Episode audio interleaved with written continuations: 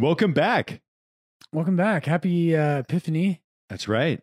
I went through the classrooms today and did my Greek word of the day, which was epiphaneroo, which is the verbal form of the Epiphany. Oh, It means I reveal. nice. Yeah. Yeah, the kids are pretty pumped. And I'm really psyched about this. I'm going to start. It looks like we've got to figure out the details of how this works, but I think I'm going to start help teach theology for our eighth graders. Really? Yeah. Oh, that's awesome. Did that just happen today? Walk in the school? Well, I've been talking about it a little bit, and uh, I was I was like, man, I want to do this. And we had a good talk with uh, Tamara today, and Andrew Beach, and I just I don't know. I think it'd be really good. I wanted to be in my eighth graders' lives more, and I think it's just good for them to have a priest in the classroom. yeah, I mean, it's unfortunate. They probably know more than I do, but um All the parents feel the same way. you know that. Yeah, seriously. Oh, that's awesome. That's fun. yeah. We got a couple of shout outs today. That's right. So first of all, today's my dad's birthday. It is? Yeah, Ed Larkin. Oh, you didn't tell me that. Well, I just told you. Yeah, you did. it's a shock factor of this podcast. Ed Larkin. Yeah, happy birthday. Happy birthday, Ed. I love it. I did not know that. Yeah, He's a great- He comes every year, man. January sixth. And I had this little girl after mass. It was so cute. After mass on Sunday, this little girl came out and she goes, "Father Brian, it's my birthday year." And I said to her, "I said, isn't every year your birthday Yeah. year?" And the mom goes, "She means month." I was like, "Oh, okay." Yeah. Got it. Helpful clarification from mom. I appreciate the birthday year. I'm gonna Yeah. tell. I'm gonna start telling Steph that Yeah, it's time to celebrate my birthday year. birthday year. It is time to celebrate your birthday year. But uh, my dad, really quick, uh, Ed Larkin, happy birthday. We love you. And my dad is an RCIA. What? He is Right He's- now? He's he's watching online. Yeah, Uh, so we're pumped about that. We're uh, pray for that. That's a long time coming. it is yeah. So we hope That's we hope dad uh, enters the church. That's kind of our been a prayer. I know my mom's been praying for that for a long time. And uh, dad, come on in. The water's warm. That's right. And my dad, one more thing my dad's famous for is he, you know this, but my dad, whenever he comes to mass, he, his commentary on the mass always has to do with how long I went. And it's always articulated in terms of how many overtimes we went into. nice. And so I'm like, Dad, how's mass? And he's- he's like, triple overtime today, bud. Triple overtime. And I'm like, so You know what helps is that uh, most uh, CU football games won't land during mass. I mean, except for like maybe a Saturday night game. yeah, but it'd be a real conflict for him. I feel like. yeah. The the buff games aren't on Sunday mornings. Yeah, and he's not as big into. I mean, he likes the Broncos, but he's not as big of a uh, Bronco fan as a Buff fan. I love talking to him about CU football. His, He he knows way more than I do. He knows everything about it. Yeah, I've lost track. I used to when I was a kid. I had like the the big CU teams that you and I joke about from the late '80s, early '90s. Yep. I knew everything about them. I knew I, I was kind of unhealthy. I I knew like players like vital stats. nice. I'm like, oh yeah, you know, he's he's 6'2", 220, and he runs a four seven. You Yep. know, and that was that was a little bit much. It's sort of. I mean, it's uh at least they were good back then. They were good. You know, those were those were phenomenal teams. That's right. It's hard to not fall into that. Now it would be a little much. It's kind of like that one year Our Lady of Lourdes. Ba- oh wait, no, it wasn't. Just kidding. our kids. I think we said this on the podcast before. We have wonderful kids. We're not exactly known for our sports, but I think the best thing you've ever said was the joke where uh, in our gym we have the banners of when the Right. basketball team like won, you know, first place in the league, and then I was like, but it ended, and it's been a while since we've had a banner. And you, I said, what happened? You were like, that's when we went classical. yeah, I was like, touche. Yeah. yeah. There was there was a game I was at where the parents started joking and they we were getting beat up by you know St. Mary's School for the Blind or whatever it was. Yeah. and uh, some of the parents started like kind of jokingly chanting, "Our kids know Latin" or something like that. nice. so It was sweet. We do. We had. That's how, all joking aside. We love our school. Kids are doing great. And Ed Larkin. And Ed Larkin. Yeah. So Happy good stuff. birthday. happy birthday. My shout out goes to uh, JJ, and I believe it's pronounced Menching. Yes, he's. Um, I don't know, but I don't know either. And he's coming in from the Northeast. We got, he wrote just such a phenomenal email uh, to rant at lordsdenver.org. And it, you had, uh, you were like, hey, have you seen the email? And I hadn't yet. And then when I read it, it was just, it just meant a lot. He took the time Mhm. to just kind of write in. And, uh, you know, we appreciate that. Yeah. Really? thanks for listening. yeah. And uh yeah, just had some nice things to say. And um I think he was talking about you and being a dad That's right. and how fast it goes. So Yeah. look out. and his kids. Yeah, it was it's crazy. It is uh Yeah. every time I go home, something new. Uh Gianna has learned a new trick. So it meant a lot in his email. I was like, yeah, it, it seems like this is gonna go by way too fast. Yeah. One more um before we jump in, one more comment I have today is just ask for your prayers for Barbara Buchanan.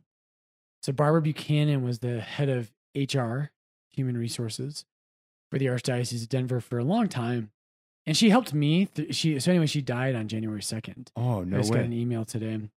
And uh, she helped me through some pretty tough situations.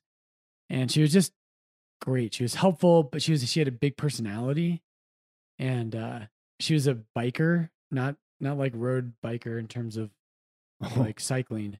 Harley biker. Harley biker. nice. Yeah. And so we're gonna miss her. She was a great gift to the to the archdiocese and uh say a prayer that she may uh, find eternal salvation. Wow. Yeah, that's powerful.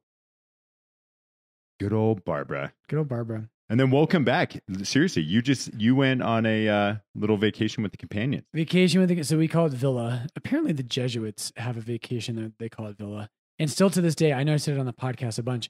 People cannot ex- get their heads around the idea that priests can do vacation. They can't do it. Yeah. They all, all anyone ever says is retreat. Cracks me up. I think you said it. I listened to the podcast with Julia, and like, I think you said we were on on retreat or something. Did I? I don't know. I'd have to go back and listen. I don't Yeah. really pay attention when you talk. I know. Yeah. Well, if you did, I definitely, I definitely poked the bear a few times trying to make sure you would listen. oh yeah, Yeah, it was good. Julie did a great job. she did. I was uh, pretty pumped on. You know, it's she's just such a honest and fun person that Yeah. it's it's easy to talk to her. Yeah, one of these days though, when we're bring her back, Julie, if you're listening, I would- I would push back on you a little bit. Oh, I love this. Uh, Where are we going? Yeah, she was talking about how it's really good to be out there and be in a challenging environment that makes you grow. Not going to a Catholic school, but going to, you know, CU Boulder, which is you know Episcopalian, That's right. and uh, just kidding. But but my pushback would just be, uh, I agree, I don't disagree with that sentiment that it does stretch you. And I went to you, as Yeah. as we all know, and it did it that for me. So I, I agree with her. At the same time, uh,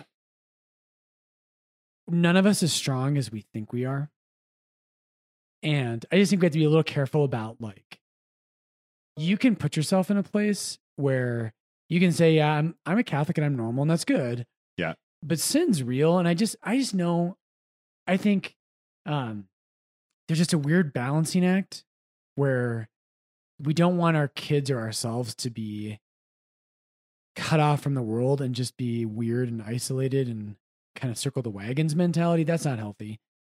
But also, there can be a naivety sometimes of like, oh, the world's a world and I can handle it and everything's fine. Right. Right. And that would be my pushback fire. about the CU thing is I love CU.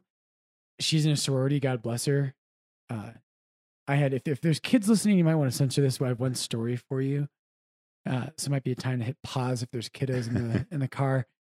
But I was when I was a deacon helping at CU. I think I've told you this story. Oh, I, yes. Okay. I was at the student center and I was doing I was a deacon and so I was doing spiritual direction for a student and we were in an office and right across from the student center there's a sorority. And and we're doing direction and we're like talking and as we're doing direction a bunch of sorority girls walk out on top of their house topless to sunbathe. And I was facing out the window, and this it was a female student that I was talking to, and I just tried to like subtly say, I was like, "Hey, could we um, how about if you and I just switch spaces?" it was, it was, that was real. That was, Yeah. that was real. the I don't even- pride of Boulder. Yeah, right? I need to not touch that. Yeah. Um, It was that that right that right there is what you call trying to avoid the near occasion of sin. yes. Is you know what if if something like that happens, you say, hey, gently and calmly. Is it okay if we trade spaces? Can Yeah. I, can I? You know, I, I want to look at the wall. That's right. Is that okay by you? You don't have to call it out. Just uh, Yeah. think of any and all excuses. But anyway, I'm impressed. I'm glad there's Catholics up there. We do need that.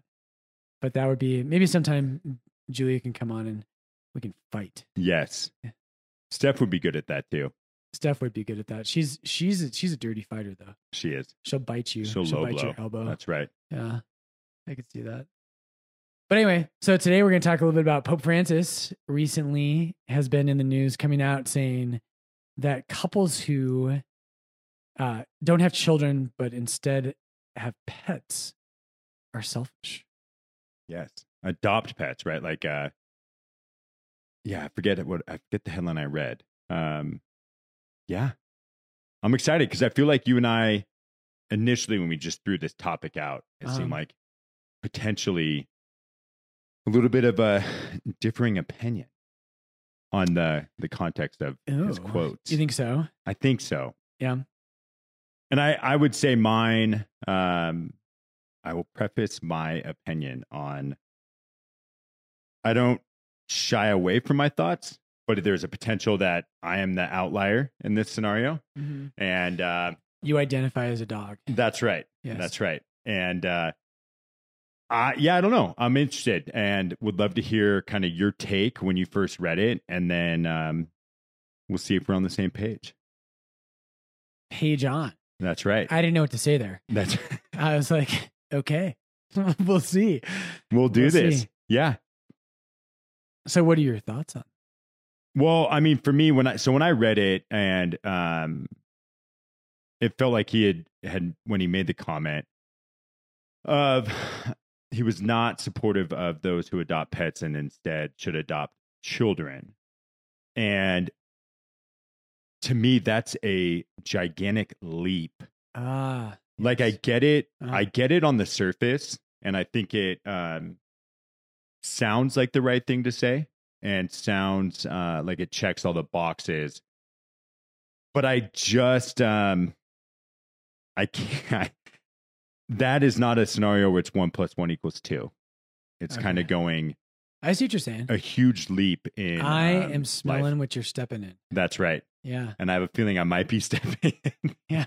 into a whole world of trouble on this. whole but world of hurt. I just I Yeah. I have to be honest with it. When I read it, I was like, wow, okay, like that. I get what he's saying, but I also am Yeah. like, that's a stretch. Yeah, I mean, that this is this is an interesting topic actually. It is. Patrick and I didn't really talk about this beforehand. We we kind of do our podcast a little bit like I do daily mass homilies. so Sunday mass homilies, I think, are one of the most. I think both are important, but I prep like crazy for Sunday mass homilies. Daily mass just has a different feel. Daily Yeah. mass, people go daily mass. I think there's something kind of nice about just simple homilies. Just here's what scripture's touching on today. Quiet and prayer, and that's it's just different reality. So anyway, Totally. all that is a preface to say I don't prep for weekday masses. I sit in the presider's chair and I just listen to the readings. And and then, you know, I'm gonna be an arrogant jerk here because I am one, but I've just I've studied scripture enough where almost always scripture is so beautiful and there's so many themes that I can just pull one out and Right. kind of do that. Now, saints, on the other hand, I can't. People are like, hey, Father Brian, you know, like yesterday was the feast of St. John Neumann. I think you say Neumann and not Newman. I'm not sure. But he was a bishop in Philadelphia. I know like nothing about him. Yeah. I've you know, a lot of our school parents are like, hey, FB, like, tell me, like, what do you think about St. Aloysius Gonzaga? And I'm like, I don't know. He's probably he's probably a good guy. Yeah, He probably loved God in the Eucharist. that's know? right. I mean, that's that's about all I got for you.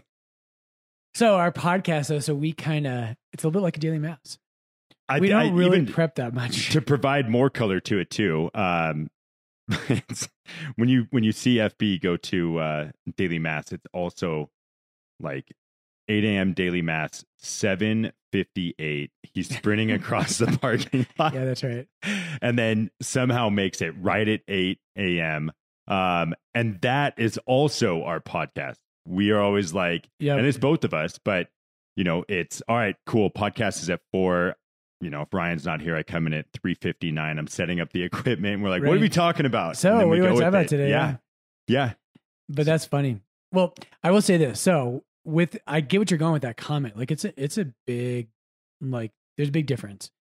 I think one of the things that's that's underlies, and I don't know. I, right now, I'm not I'm not going to pretend. I, I haven't read too much on what Francis's full comments were, but I will say that uh, we've kind of turned marriage into into something where we've forgotten what it's about. Yep. And so we live in a consumerist society in the United States. And and again, I always I, I'm over caveating things. That's kind of how I roll. But I do we should make a caveat here. Uh, a lot of couples out there have infertility, hmm and I meet a lot of them, and it is a very painful thing for those couples right.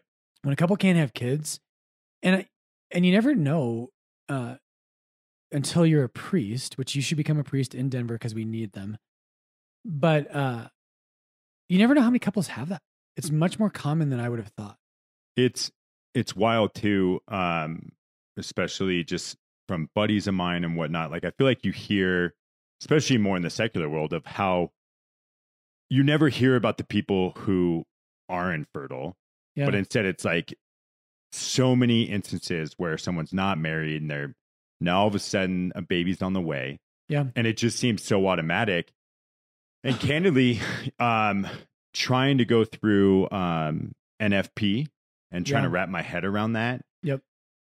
it is like the ultimate scientific equation trying to figure out that whole thing yeah and for Steph and myself, it wasn't automatic. And, and granted, in the grand scheme of things, Gianna came quick, which was totally we were so open to um, and tried.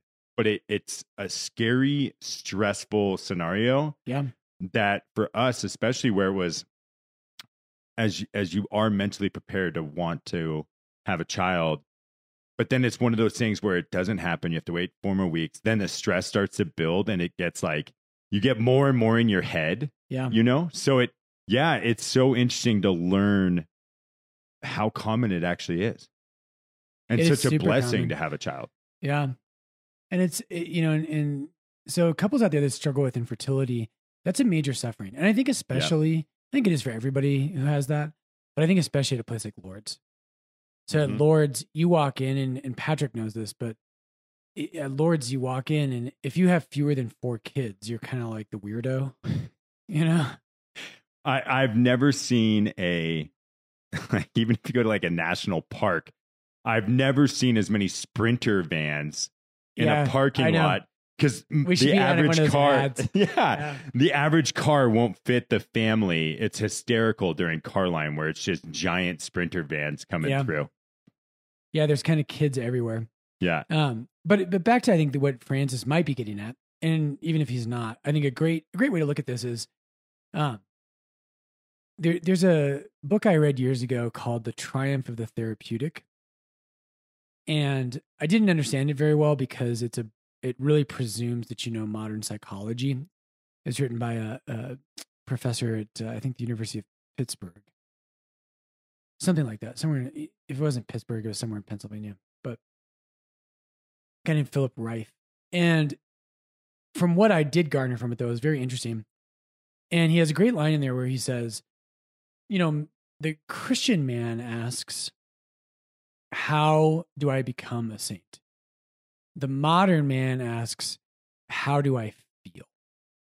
yep, And and I think there's been this tur- the shift in the the modern world. There's been this shift to look inward at ourselves a lot, and to add, the question we ask now is not how do I become a saint or what is my purpose in life. We ask a lot about how do you feel, and and I think this relates to this question because marriage is just about how you feel. Ah, It's like, ah, you know, I don't feel like going out today. And I think what what Francis might be getting at is that I think it, written into the purpose of marriage is that you're supposed to lose your life and give it away. And I think we've we've created this kind of consumeristic, and I don't. This could come across harsh. I don't mean it to, but I just think in the modern world we just have everything we need, and so we're kind of like, you know, which one of the one thousand things on Netflix are we going to watch? Uh, you know, where are we going to vacation this year? Do we want a kid or a puppy? Um, yeah, you know, they're both kind of inconvenient but let's let's just do the puppy thing. And I think I think Francis is hitting on something where we've forgotten what marriage is. Marriage is meant to be something that stretches you, uh, and that really. I met with a guy today, uh, Justin. He's great, and he's got three young kids.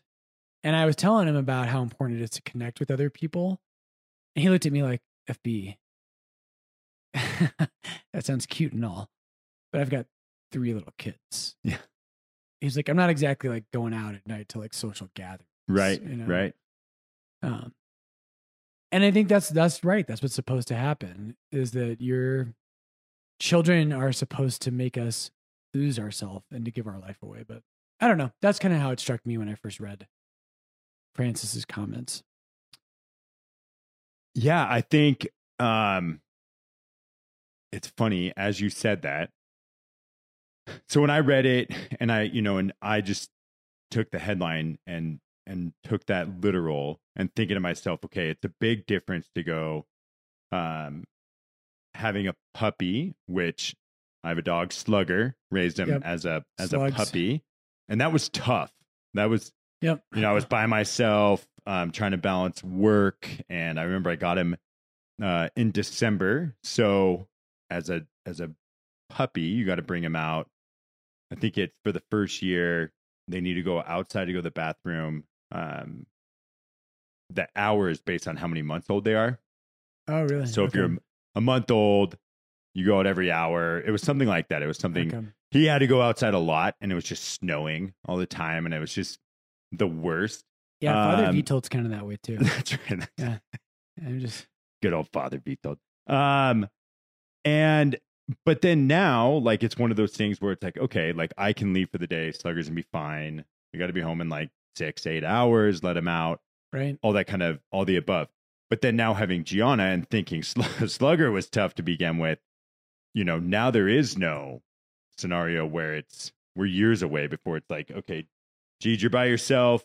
You know, or take care of the the younger siblings whatever it's going to be. Yeah. So the the commitment of a dog versus a kid Yeah. is so different. But I guess as you started to say that, it is a convenience factor when I think of it. Like Yeah. to go in and be like, okay, should we get a puppy or should we adopt a child? Yep. It's a gigantic leap. However, it's through my lens of convenience more than it is um, the lessons you'll learn or, or the love of a child. Yeah. Um, so I, yeah, it's interesting as you said that it is more of a, a selfish factor when I'm looking at that and hearing Yeah. Pope Francis say that. And I, and I think that sometimes we can jump to extremes on this issue. So I'm, you know, there, there's very good Catholics out there that I would disagree with, who kind of have the mindset of so when, um, when Paul VI wrote Humanae Vitae, which is the modern church's teaching on banning contraception. Uh, one of the things he says in that encyclical, and the really the flowering of the teaching comes from John Paul II and Familiaris Consortio. Uh, I just wanted to say that. I know in that last minute or 30 seconds, I literally don't know what you just said on any aspect of those words. So, so Pope Paul VI in 19, I think it came out in 1968. He wrote Humanae Vitae, and uh, which just means of human life. And it's a very short encyclical, doesn't have a lot of meat to it. But Paul the Sixth came out and said, "Nope, can't use contraceptives," and he said, um, avoiding pregnancy that we're supposed to have like a grave reason, right? So, so if, uh, and I'm thinking of Matt Rudolph right now. Matt Rudolph plays music here at Lord's, and he's the head of Amazing Parish, and great guy. And sometimes people in these conversations they'll talk about avoiding pregnancy or achieving pregnancy, and it makes his skin crawl. He he hates that phrase. He's like, "Oh, we achieved a pregnancy." He's totally. like, "He's like, is that like you like you know you got a blue ribbon or something? Like, how do you achieve a pregnancy?" a star on the wall. Yeah. I, and I, I get what he's saying, but I just love watching him squirm with Totally. he hates that phrase. It cracks me up. Um, but anyway, so you're supposed to have a grave reason. If you're so if you're avoiding, if you if you and your wife say we're gonna practice natural family planning, and we were not in a place to have uh, children right now, you're supposed to have a real reason, a grave reason, a serious reason. And the problem is, is that nobody ever told us what constitutes a grave reason. Got it. Okay. So, in other words, uh, you could. Um, this is what's called the contraceptive mentality. John Paul II speaks about this quite a bit. And the contraceptive mentality is that okay, well, we're not actually using contraception, but we're using natural family planning in a selfish way. Got it. So we we have the right means, but our intention is just selfish, right? We don't we don't want to have another kid right now because we really want that third home, and you know, kids are just kind of messy, and we just want to live a selfish life. That's the contraceptive mentality. Uh, and here's the thing: I'm one of those people who I think sometimes in communities like ours, people push this way too far and they're like they kind of say hey if you're not in like dire straits you should be pumping out kids if you're not if you're in, if you're like unless you're in a place where you're thinking we're not going to make our house payment then you you need to be having more kids and i just disagree with that position What about, uh, yeah. Um, what about in the case of if you remove the third house, something that has been very interesting. the third house as I, especially in the role here and, you know, diving into all things gala and just preparing for it and, and looking at our numbers as a school. Yep. Um, and if you do have one, you know, um, I would say typical, more typical scenario is uh, mom stays at home. Yep. But if you're the reality of trying to send two, three, four, even one kid to Catholic school, yeah it is very expensive, it sure is right? So, and it's not to say like, okay, well, you're going to avoid having kids because of it, but if it is like a timing scenario, like how can we, you know, I, and at that point, you're still a couple years away from really facing that reality. But um, I do feel like there could potentially be real times that it would not be, I guess, more convenient, but it, like a real stressor on on all yeah, things. so so I think coming back to this, like, what's a good reason where where you say we're just not in a place to have kids right now, and the church doesn't give really concrete guidance on this. The church doesn't say, well, here's here's six reasons that work and here's six that don't. right. Now we could. There are boundaries, of course. It's pretty obvious if you're if you're just like I want to live in a bigger house or have a you know comfortable life. That's not a good reason. Right. Um, at the same time, I I think something that, and I think there's a good distinction we'll get to here in a second. But one of the things is that God is not calling us to disorder. He does call us to generosity. And so I think this is a great thing for couples, you know, not being married, but I think couples need to talk to each other a lot about this because there is a tension between we want to be stretched. Like God, right? What Jesus says over and over in the Gospels, that the key to happiness is that the person who seeks his own life will lose it. But the person who loses his life for Christ will find it.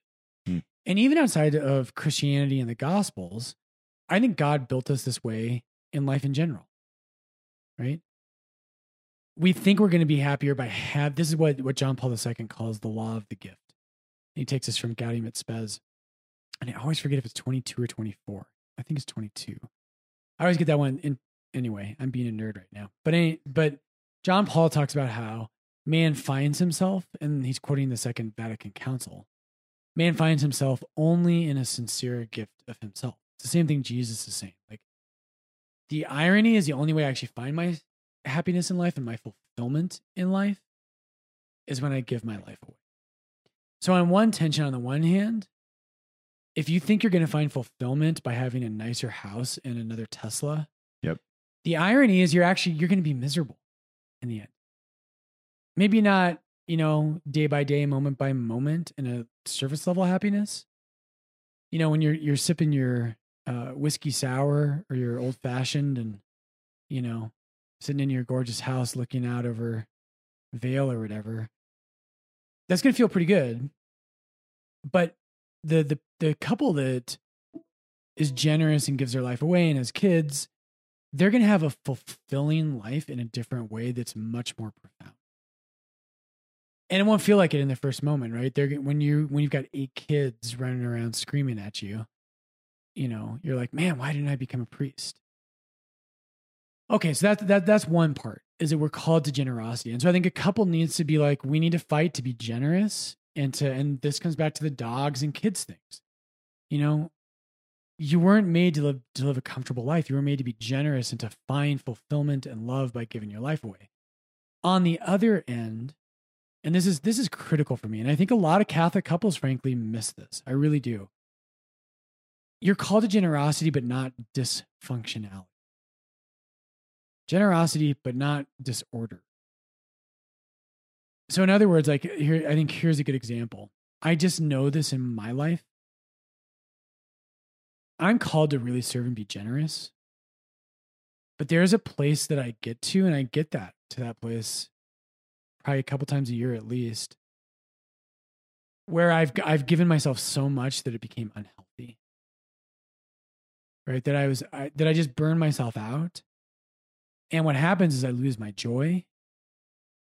Uh, I lose, I'm actually not as good as a preacher or a counselor or a teacher or a confessor because I hate my life because I've just, I've absolutely given way too much. Like you're spread too thin. Yeah, exactly. Okay. And, and right, I think this is why God, this is why God commands a day of rest. And so you can't actually be generous if you don't have order in your life when you do have order, so if I'm taking my Sundays uh, and they're really what they should be as a day of rest in the Lord, but I'm sleeping well, I'm eating healthy, I can give myself in a way that's amazing and it's, and it's more helpful to people, it's more generous, it's more life giving, and it's life giving for me. Still gonna feel stretched, and this is where it's an art. But I just think, and again, I'm I've only can watch this from the outside. But sometimes you meet families who are Catholics and they just think the answer is always more. We gotta have more kids. We we have to have more and more and more and more. And I don't think that's what God wants. God wants us to be wise and prudent, be generous. But if but if your wife's hasn't slept much in 20 years, because the kids are are up every two hours every night and you're stressed out about your finances and you don't you don't have time to really live a fulfilling life you know i think that's that's too much yeah because I, I feel like and i guess the question i would have is it's one of those where it's like, okay yes less is more um but also in that same vein um, trying to avoid the um, like finances are real yep. and i feel like there's also a mental aspect um, that can happen where if you're trying to achieve less in the world today like it it's different when I think of the 1800s and you're living outside the stone walls of, you know, or whatever, the 1500s of some Siena in Italy. Yeah, like Yeah. whatever it is. And it's, e- you know, I feel like it'd be easier. But if you want to live in Denver Yeah. and you're a family and we call it the epicenter of Catholicism, as, you know, so much stuff is going on here in Denver, um, and you want to live here, but you have, you, you're trying to live, um, in a way that you would read scripture and it's um, really kind of just humble, but it becomes hard and it becomes a stressor where it's like mom has to really put so much emphasis on the family, dad has to go work like crazy, Um, and then dad doesn't have um, much time with the kids or any of that kind of stuff. It sounds easy, but it's also, and then the other aspect I think too is when you find yourself in that position, is there is something about living life in a way where you are kind of stretching yourself um, emotionally and out of your comfort zone mhm. which could also lead more to success as opposed to just being like and i guess it comes down to the individual of what's your what's your motivation and your like true desire everyone's different Mhm. someone wants to be a ceo an entrepreneur someone just wants to go to every single one of the games that their kids is in Yeah. and and that's n- none of them are wrong but um i think it's just a question i've always faced and steph and i are facing with how do you really strike that balance in what you're looking for versus getting home and being like man we got to pay whatever the mortgage next month or whatever it might Right. be um where it's uh it is a tough balance to strike especially in in certain areas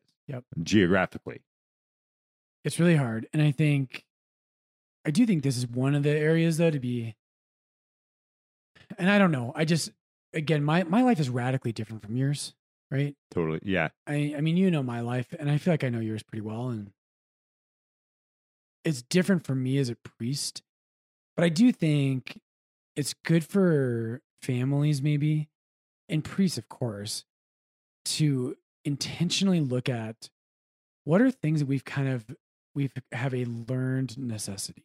Yep. I think it's one of the most dangerous things actually in modern America in our day-to-day life is that we learn to need things. Right? yeah And we have all kinds of those. And um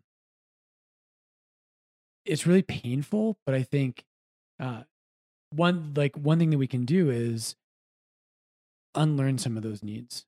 Yeah. And then and and almost always when that happens, it's really that's really hard. But I think I think if we take a hard look at our life, and if we were really honest with ourselves, I think there's things we can cut out. Yep. And we and it would be really painful for probably about a month. When I first, and this is way back when, it's different for me now, but when I first uh, stopped watching television, when I first didn't have a television, was actually before I entered seminary. Um, man, that was hard for about a month, maybe six weeks. yeah It was super hard. I was like, "What do you do at night?" You know, you know, if you don't have a TV, what do you do at night? yeah Yeah. stare at the wall Yeah, exactly. I just figure married couples just make out. you yeah know? yep yeah. I'm just kidding. No we watch tv Watch TV. but if you that's because you have TV. But um, but what do you do if you don't have TV? And I actually think that's that's one of the most practical questions of celibacy. yeah uh, one of the things I want to say, I'm man, I'm all over the place tonight. Sorry, I'm kind of bouncing everybody, but I do think for for celibates, one of the most practical questions you can ever ask is, "What are you going to do at night after everybody goes home, and it's just you?" Yeah And you've got to, as a priest, you have to learn.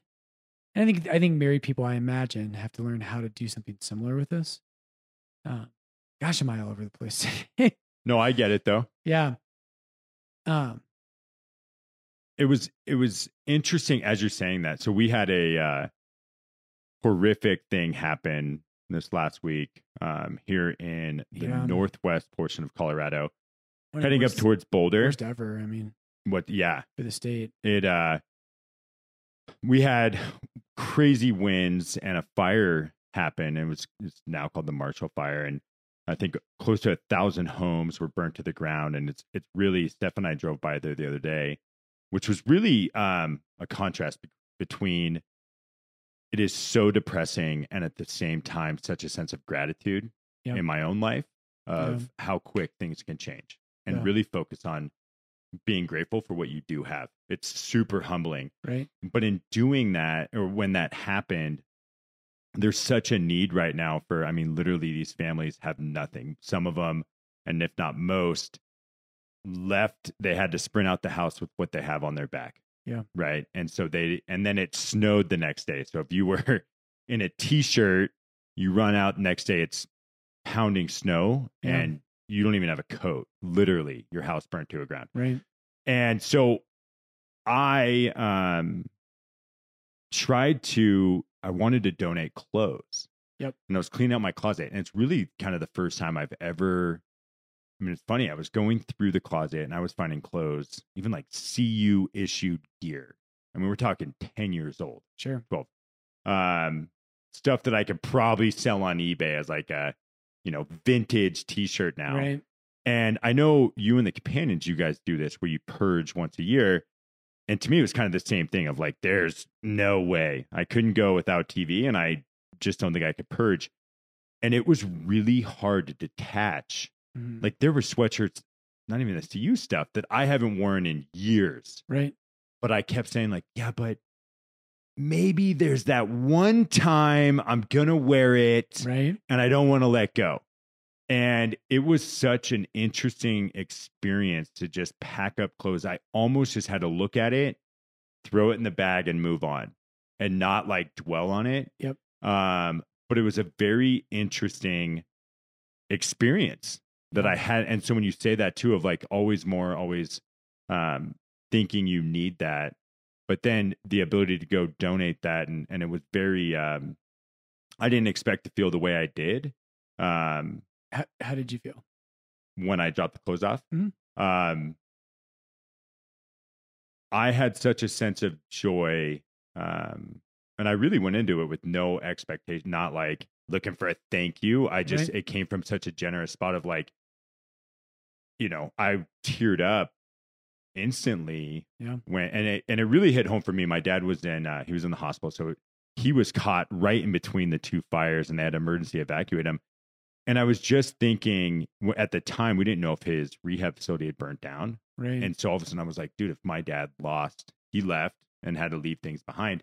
And it really hit where it was like, dude, I don't need this stuff and somebody does. Yeah. And so it was such a, uh, I mean, candidly, it was just a great feeling, but really hard in the moment. I mean, you could look at it and be like, this is going to be so great for people that are receiving it. But then as I'm doing it, I'm fighting myself the whole time. Yeah, Yeah, no, I mean, I love it. I think there's so much there, you know, and the and the the Marshall Fire. We pray for all those people. God, God help Absolutely. them. And and by the way, we should just mention here, there is a the archdiocese has set up a fund to help people who have suffered in these fires. What a great way to to help these families out. And then there's right. emergency relief, but we can all support those people uh, who really did lose everything. Yeah. Um, so you can go to archden.org. I don't know the exact link off the top of my head, but uh, but you'll you can find it from there, archden.org, and you can help support those families, uh, get them relief. Um, Gosh. And as you're saying, I mean, the the mixed emotions to the whole thing. Steph and I started playing it out of like, if you found out you're going to knock on the door and it's the fire department, Yep. and and we have our house that we're comfortable in, and all the above, and they said you need to evacuate. You have three minutes to get out of here yeah, what are you going to take? what do you take and it it was such another humbling experience of just being like okay the couch gone the tv's gone like i don't care Right? i need clothes for gianna and some diapers and we'll figure out the rest Right? and you quickly realize like how we were like yeah we we lost everything in the house besides just the things that matter Yeah. fine I'd be like, okay, can I take three boxes of books, please? Sir, do I have a uh, opportunity to get a U-Haul? I need to get all of my Right. encyclicals out of the Yeah. closet. no, I, I'd I'd let the encyclicals burn.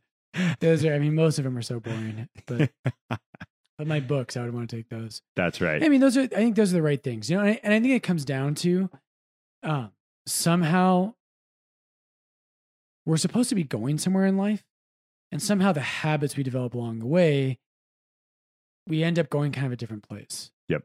You know, and and I think that's true for for any vocation. It's just true in America or really any country. I don't think it's just America. This is part of human life. But learning to go back to, and I think this is what Pope Francis is saying. What is marriage about? What is your life about? And, you know, the day, it, this is why the, the early church, right? Um, there's, there's this theme through Christian history, uh, memento mori, right? Remember your death. And it's a real, I mean, it, this is per so far. Some monks in medieval Europe, I think this might still happen today in some places. I just don't know but some some of the monasteries, when you became a monk, you slept in your coffin. Yeah. And so you enter and they they you know, and that's a little bit extreme, but I might do that for our next parochial vicars. But you would sleep in your coffin and say, okay, here you go. This is what we'll bury you in when you die. And but what the, what it's meant to be is not to be depressing or kind of macabre or anything like that. What it's meant to be is if you think about your death and you think about it regularly, you're going to live a better life. That's right. And God didn't, and you know, I make fun of this at weddings. I don't know if I said this at your and Steph's wedding, but at a lot of weddings, I'll talk about how people today aren't getting married. And real marriage, if we really understand what it is, and that we've lost this, right? I mean, I could go off on this forever. We have lost this, right? No one, people live together before they get married. Yep. They they just go and have a party in the mountains and your cousin does the ceremony and nobody really cares about the wedding. It's 10 minutes long. What they care about is let's just go party in the weekend you know or for the for the weekend and because you guys this doesn't really mean anything anymore.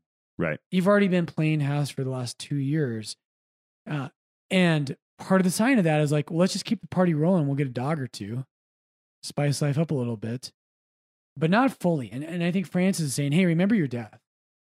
Yeah. When you die, right? Aren't you, when you die, aren't you going to say, man, I had a couple great trips. Yep. Uh, had some really, really nice dinners. I, you know, I had that filet mignon that one time. That was amazing.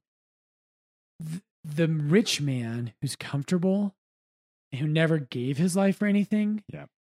I don't want to be that guy when I die. Right? I want to be the guy, I want to die. I want to be the guy that dies and says, to, to use an analogy from the sports world, I, I left it all on the field. Yeah. I left it out there. I, man, I, I made my mistakes. I had my sins. I had a couple years there where I was, I had my head at my rear end, whatever. But man, I gave, I gave my life away. Mm-hmm. And then I just don't think you're going to be on your deathbed. And if, and I think, and maybe some people are this way. When I do funerals, sorry, this is kind of preaching to you all now, but sometimes there's eulogies at funerals. Yep. And I just, I'm fascinated by them because you have a, a certain percentage of funerals and the person up there doing the eulogy says, yeah, you know, Uncle Bob, man, did he love the Broncos. And like they're like, you should see how many Broncos jerseys he has in his closet. And I might be a judgmental, you know what, but I'm kind of standing in the back going, is is that what this person's life was? And and not just sports, but people at eulogies sometimes I I get really depressed because they'll say all they'll talk about is a person's pleasures that they liked. Yep. And I'm like, is that is that what your life was? Yeah. And then you have the other side, not the people who did something maybe that's like going to make it in the history books. But the best ones, I just love it. There's really profound eulogies where you you have people get up and they'll say things like, you know, uh, grandma loved everybody unconditionally. And you know, people who say, Man, I was in a dark place in my life. But I knew that grandma loved me and always. Yep. That's the kind of stuff it's like. Remember your death you live a better life. Yep. Uh, I for me, and as you're um, what I love about that, and it's actually been it's funny you're saying that. I've actually been reflecting on that a lot. Um, there's a, another guy I listen to in the mornings. Um, Is it Father John Nepil? it's it's not. It's a. Uh, I mean, I he's so hit or miss, and and I. Uh, I love him because he will not change for anybody. He's a big public figure, especially, I mean, in the secular world, um, businessman. But he always says um, every morning he gets up and envisions um, himself dying. Mm. And it sounds, ex- again, like sleeping, you know, in your coffin. But it really, if you actually focus on it, puts it in life in a perspective Yeah. right? Like I could be so stressed out about this gala, but from the standpoint of I want to succeed so bad because it's for the kids and the parents, Yeah. right? It's not about me, and I'm going to give it my best. But at the same time, if I'm staring down my death, it's like I want to be the best dad I can be, and it puts priorities and things into place again when you're you think about this fire like okay the house is gone we're out of here though family's safe that's all i care about Yep. And bike accident. I yeah mean, even the a- bike that was a huge moment. well something weird happened the other day and when as you're saying this too talking about the eulogy things i think that aspect of being able to focus on it every day committing to it and, and thinking about your death Yeah. and and just being a good christian man or woman that is grateful and generous to others Yeah. right and it's so hard when you're in the thick of life just every day Yep. but i found an old iphone Mm-hmm. um randomly as i was moving stuff around the house Isn't that an oxymoron? An old iPhone. yeah, well we're we're getting there We're getting there. we're getting Okay. there it was like one of the original ones from and i had had it when maybe a year or two after college and i charged it up i opened it and somehow i remembered the passcode probably because i always had the same passcode and that helps. steph was there and she walked in i was teared up Mm. and i had voicemails from my mom Oh wow. and my mom obviously you know but my mom had passed away uh six years ago now and i hadn't heard heard her voice Wow. since before she passed but what was so interesting about it when i'm contrasting that to focusing every day on myself and and what that means in my life was even somebody as my mom after she died i'm at a place where i don't think about it every day and I Mhm. try, you know, so it's out of sight. And it wasn't until I heard that that I brought myself back there and, and again kind of put the whole world into perspective. Yep. But really, if it's every day I focused on myself, where I can think about her and how quick life changed. Yep. But I can also say, like, in that moment, I started living like, okay, these things don't matter, these do. But then you fall back in the cycle Yeah. and it's such an interesting perspective um so you know when it goes back to the pope francis thing of i think on the surface it's easy to judge it from okay a dog would be easier than kids and that's a big commitment Mhm. but at the same time at the end of my life i would rather look back and say you know i was the best dad i could be best um, Yep. husband all the above versus to your point man you know whatever it is. Australia was so fun. And then I worked the rest of the year 80 hours a week. And I think it's interesting when you hear so many people, and now where my dad's going to be moving, it's such another humbling experience because when you talk to older people, how desperate they are for conversation and Mhm. how you always hear them say the things they wish they wouldn't have done more so than the things that they're so grateful for that they did. I wish I wouldn't have spent so much time at the office. I wish I Yeah. would have spent. So it's so it is interesting and if you have that chance of really stepping up especially for kids that could have been aborted and or now facing adoption. Yeah. Um it's a it's a big burden but at the same like a big cross. Um but it is so rewarding. Yeah. And I think, and I think Pope Francis. Again, I can't read his mind, and I haven't done my homework enough on this. But somehow you got to lose your life. Yeah. it might not be kids, Right. You know, maybe it's not. Correct. Yeah. I mean, I it might be some other way, but some it's got to be something. Yep. And I'll, I'll when I talk to couples who are infertile, that's what I generally tell them. as I say, well, your guys' love, love overflows. It always, it always overflows if it's authentic and real.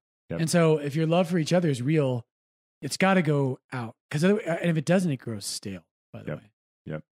So maybe it's another way. You know, maybe maybe you and your spouse, you know, if you if you can't have kids, you know, maybe you're attached to the missionaries of charity and you you found a way to give yourself where you're working the soup kitchen and you're spending time with homeless people Yeah. you know you're, you're working at bella or not bella uh, but uh, um, marisol and you're like hey you know uh, our family we have a commitment my wife and i my husband and i uh, we just we just go cook dinner on saturday nights for the single moms at marisol who you know we all we all know like that that'd be really inconvenient in the moment and you'd probably love it and you'd be like why the heck haven't i been doing this for years?